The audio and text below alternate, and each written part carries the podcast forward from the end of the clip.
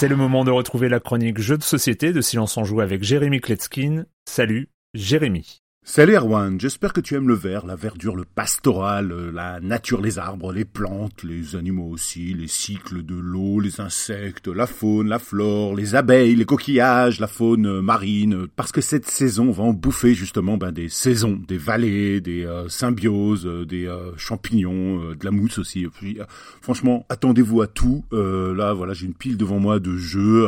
le point commun entre eux, c'est le vert, beaucoup de vert, et le jeu de la semaine justement, il s'appelle Vert Verdant, V-E-R-D-A-N-T. Vous connaissiez les space opéra, l'heroic fantasy, et eh ben bienvenue au placement de plantes, la nouvelle tendance. Cette fois-ci, il s'agit de plantes d'intérieur. On est dans la maison, on va devoir prendre soin d'elle et euh, la rendre plus jolie, plus habitable, plus confortable que celle de nos adversaires. Et cette maison, on va l'assembler en face de nous. Il s'agira d'une grille de 5 de largeur et de 3 de hauteur, une grille de cartes qu'on va poser euh, une à chaque tour. Il y a deux types de cartes, il y a les cartes pièces, pièces de la maison, et les cartes plantes, et on va les posé de manière euh, alternée, un petit peu comme euh, sur un damier. Le cœur de la mécanique de ce jeu se trouve autour du marché, c'est là où on va s'approvisionner en cartes et aussi en jetons. Il y a deux types de jetons, il y a les jetons verdoiements qui nous permettent de prendre soin de nos plantes avec des engrais, des transplantoirs, des arrosoirs, ainsi que des jetons enjolivement uniques, alors ça peut être des meubles, mais aussi des animaux, donc des tables, fauteuils, canapés, un chat, un chien, un oiseau, une étagère, une lampe, euh,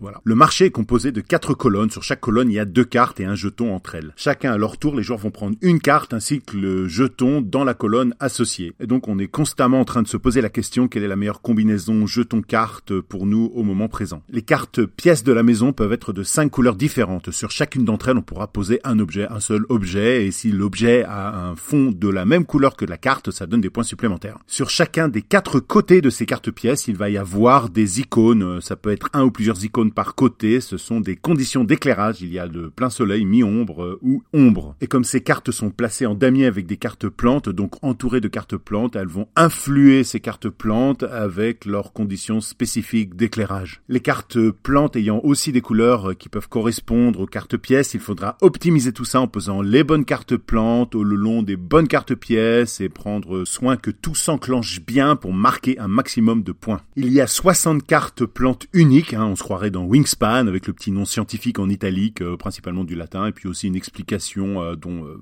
on se fout. Même si ça permet, il faut l'admettre, de nous immerger dans le monde extraordinaire des plantes d'intérieur. Il y a même une carte du monde avec leurs origines dans les règles. Et donc voilà, il y a des plantes qui ont besoin de plus de lumière, et donc au bout des 15 tours, elles nous rapporteront plus de points si on a réussi à les terminer. Et à la fin de la partie, on va devoir passer quand même 5 minutes pour additionner tous les points de chaque joueur et voir qui est le gagnant. Verdant, c'est un jeu solide dans la grande tradition des salades de points. On va devoir faire des points dans tous les sens. D'ailleurs, ce sont les mêmes auteurs qui ont fait le jeu salade de points et aussi 10 que tu avais mentionné, Erwan, dans l'émission précédente. À partir de 10 ans, de 1 à 5 joueurs pour des parties d'environ une heure. C'est chez Flatout Games. Les auteurs, c'est Molly Johnson, Robert Melvin, Aaron Mesburn, Kevin Russ et Shaun Stankevich. Oui, le lore des plantes, ça demande énormément de boulot. D'ailleurs, euh, je plains Beth Sobel, l'illustratrice. Même s'il est tout à fait possible qu'elle aime les plantes. Voilà. Et donc, euh, petit message aux éditeurs. Faites attention à forte concentration. La chlorophylle, elle peut empêcher la photosynthèse en provoquant une saturation des récepteurs photoniques. Juste lance quelques idées, hein, la guerre, la pollution, l'exploitation, la corruption, euh, je sais pas, pas si difficile.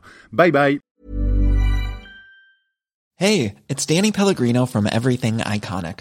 Ready to upgrade your style game without blowing your budget? Check out Quince. They've got all the good stuff, shirts and polos, activewear and fine leather goods, all at 50 to 80% less than other high-end brands. And the best part?